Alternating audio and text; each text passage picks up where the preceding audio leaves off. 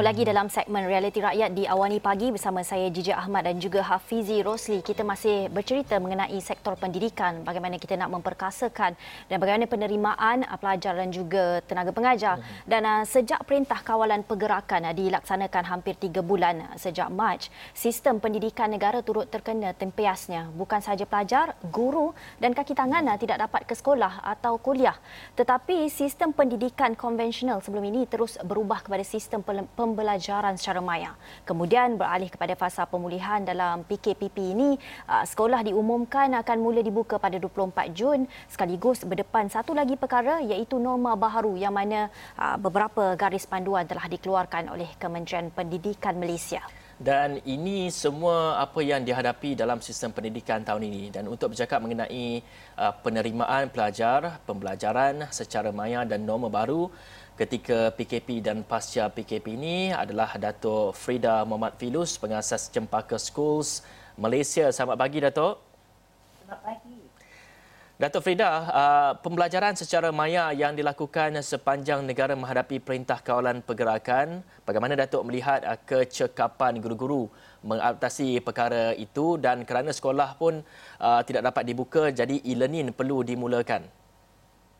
Ya, sebenarnya, e-learning dalam sekolah saya masa ini bukanlah baru ya. Hmm. Dah lama kita dah lama menggunakan online teaching semasa kerajaan menutup sekolah pada SAR dan juga Jerebu ya pada beberapa tahun yang lalu. Jadi sekarang ni dengan COVID-19 ni ia menjadi satu uh, norm baru ya. Tetapi saya fikir ini bukanlah susah dan juga saya fikir uh, pembelajaran online ini bukan hanya sekarang.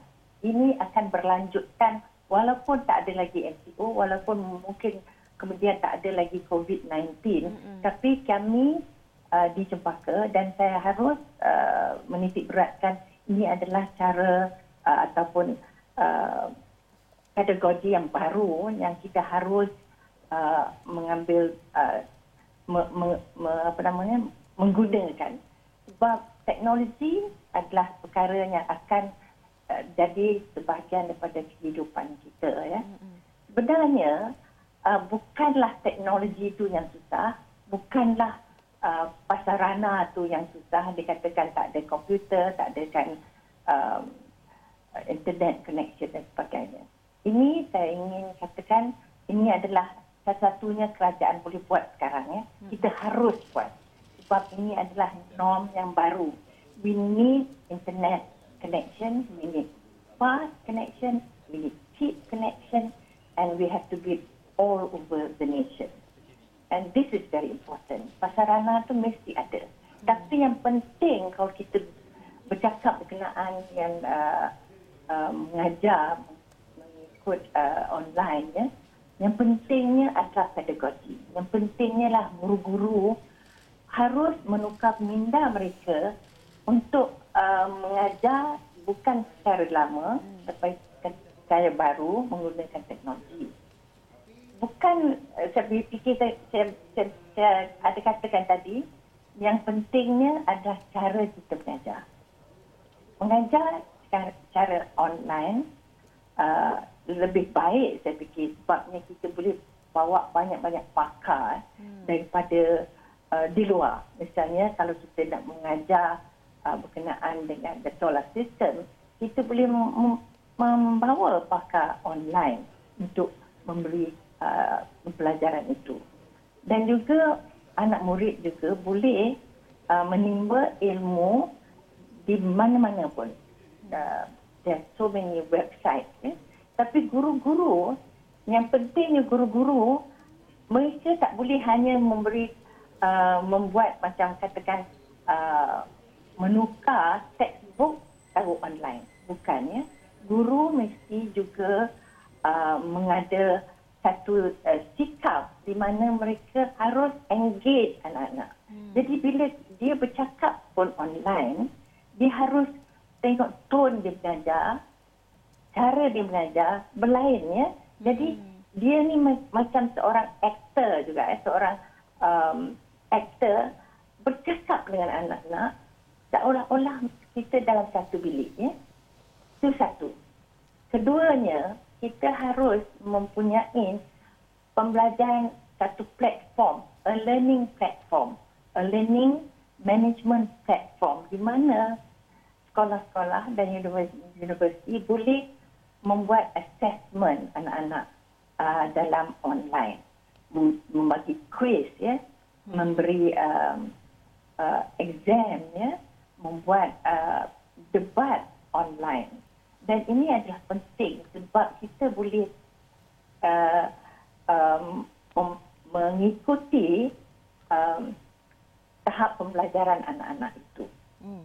Dan walaupun demikian, walaupun kita ada online, ini tak mestinya cikgu-cikgu ini boleh ditukar dengan dengan uh, teknologi saja. Ya. Kita hmm. perlu guru-guru perlu mem, mem, mem, menarukkan uh, apa ni uh, to put content dalam uh, pembelajaran mereka.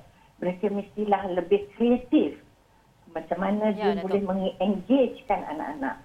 Uh, the the the subject matter, the lesson plan must be more interactive, ya, more creative and innovative. Yeah? Hmm. If it's going to be very dull, so the children are not going to be interested. It's not putting a textbook online, and it's not about teaching using messenger, WhatsApp, hmm. Um, and so on. Yeah. Actually, you need a, a, learning management system where there is an uh, an interaction, yeah, a two-way system between the student and the teachers in yeah, school, so that you can actually talk to one another, watch videos, and uh, track the children's progress online. So it's not about WhatsApp, it's not about you know only giving giving a message and giving homework and then after that the children handing their homework. It's not that. It's more than that. It is an interaction. You must engage. Ya, Datuk. Ya. Datuk, ya, maaf uh, mencelah. Kita uh, tahu Datuk memberitahu tadi bahawa uh, e-learning ni telah pun dia diadaptasi digunakan pakai di Cempaka School uh, daripada dahulu lagi sebelum uh, PKP lagi. Tapi kita nak mungkin Datuk boleh kongsikan sendiri, sendiri uh, bagaimana di Cempaka School itu menggunakan e-learning tu, melakukan e-learning itu. Uh, dari segi masalah dan cabaran apa yang mungkin kesukaran yang dihadapi uh, ketika Cempaka School uh, menggunakan e-learning ini dalam lebih kurang tiga bulan atau mungkin sebelum itu lagi. Ya, yeah. kita menggunakan satu platform yang dinamakan Schoology. Dalam platform ini, Uh, kita boleh uh, memberi pelajaran ya kepada anak-anak. There is an interaction. Jadi cikgu-cikgu sebenarnya boleh uh, melihat ya siapa yang menjawab siapa yang pay attention ya uh, it is a two way system. Psikologi is a two way system. Hmm. kita juga boleh lihat walaupun uh, sama ada anak-anak tu masuk kelas ke tidak. Sebenarnya macam uh, di Cempaka uh, kita ada timetable untuk uh, e-learning. Sebenarnya dalam misalnya pukul 8 macam pukul 8 uh, hari Isnin saya sebenarnya selalu mengadakan assembly dengan anak-anak hmm. ya. Jadi saya boleh lihat juga siapa yang uh, yang attend assembly saya. Siapa yang tidak attend assembly saya. Hmm. dan mereka juga boleh berinteraksi dengan saya. Mereka juga boleh interaksi dengan uh, kawan-kawan mereka dalam kelas ya. Sebenarnya misalnya kalau saya beri satu uh, pelajaran, mereka boleh bertanya uh, saya, saya boleh hmm. uh, dan juga mereka boleh bercakap dengan kawan-kawan mereka. Hmm. They can discuss the topic, uh, uh, you know, um, at real time. So this huh. is very important. Yeah? But uh, e-learning is not a one-way system. Schoology allows them to have a two-way system. Students can talk to us, we can talk to students, we can uh, attract students. We have e-learning from uh, our early years right up to uh, secondary school. Mm. But we must also understand we do not want children to be online from 8 to 2 or 8 to 4. You cannot be on the screen all the time. So there will be, uh, you stop for a while, pause, you do certain things, and later on you get online again. You have a timetable for the children. So uh, this uh, Schoology is very important because we can mm. track the progress of the children. So it's not just a progress during that time, but you can track their progress uh, a few years ago And then when you take over a new class, you can see the development of the child. Baik. Now, what mm-mm. is important yang, yang, yang cabaran untuk online learning ni adalah uh, the change in mindset of the teacher. Okey. Baik, mungkin dari segi mindset kita harus tukarkan kepada seluruh uh, ataupun seluruh uh, pelajar-pelajar dan juga Tenaga tenaga, pengajar. pengajar itu sendiri dan terima kasih kepada Datuk Freda Datuk Muhammad Filus merupakan pengasas Cempaka Schools Malaysia berkongsi dengan kita mengenai penerimaan pelajar mengenai pembelajaran secara maya uh, dan juga norma baru ini. Dan kita telah pun bincang sebentar tadi dari segi pendidikan itu mestilah ada tiga faktor ini mm-hmm. iaitu kualiti, kesamaratan dan juga keadilan. Dan sebenarnya uh, Datuk juga sebentar tadi telah pun memberitahu iaitu pembelajaran online ini bukan hanya pada masa ketika ini tetapi pada masa hadapan juga masih lagi boleh digunakan pembelajaran atas talian ini. Dan kita melihat kepada PKP ini sebagai satu reset kepada semua industri-industri mungkin mengubah dari segi proses dan untuk pembelajaran sendiri ia dapat mengubah kepada proses pembelajaran dan sebagainya ia sekaligus uh, dapat mendekatkan kita kepada ekosistem uh, industri uh, revolusi industri 4.0 ini dan untuk itu awal ni pagi segmen Realiti Rakyat berakhir di sini uh, saya Hafiz Rosli Dan saya Jijak Ahmad. Terima kasih kerana menonton. Bye. Jumpa lagi.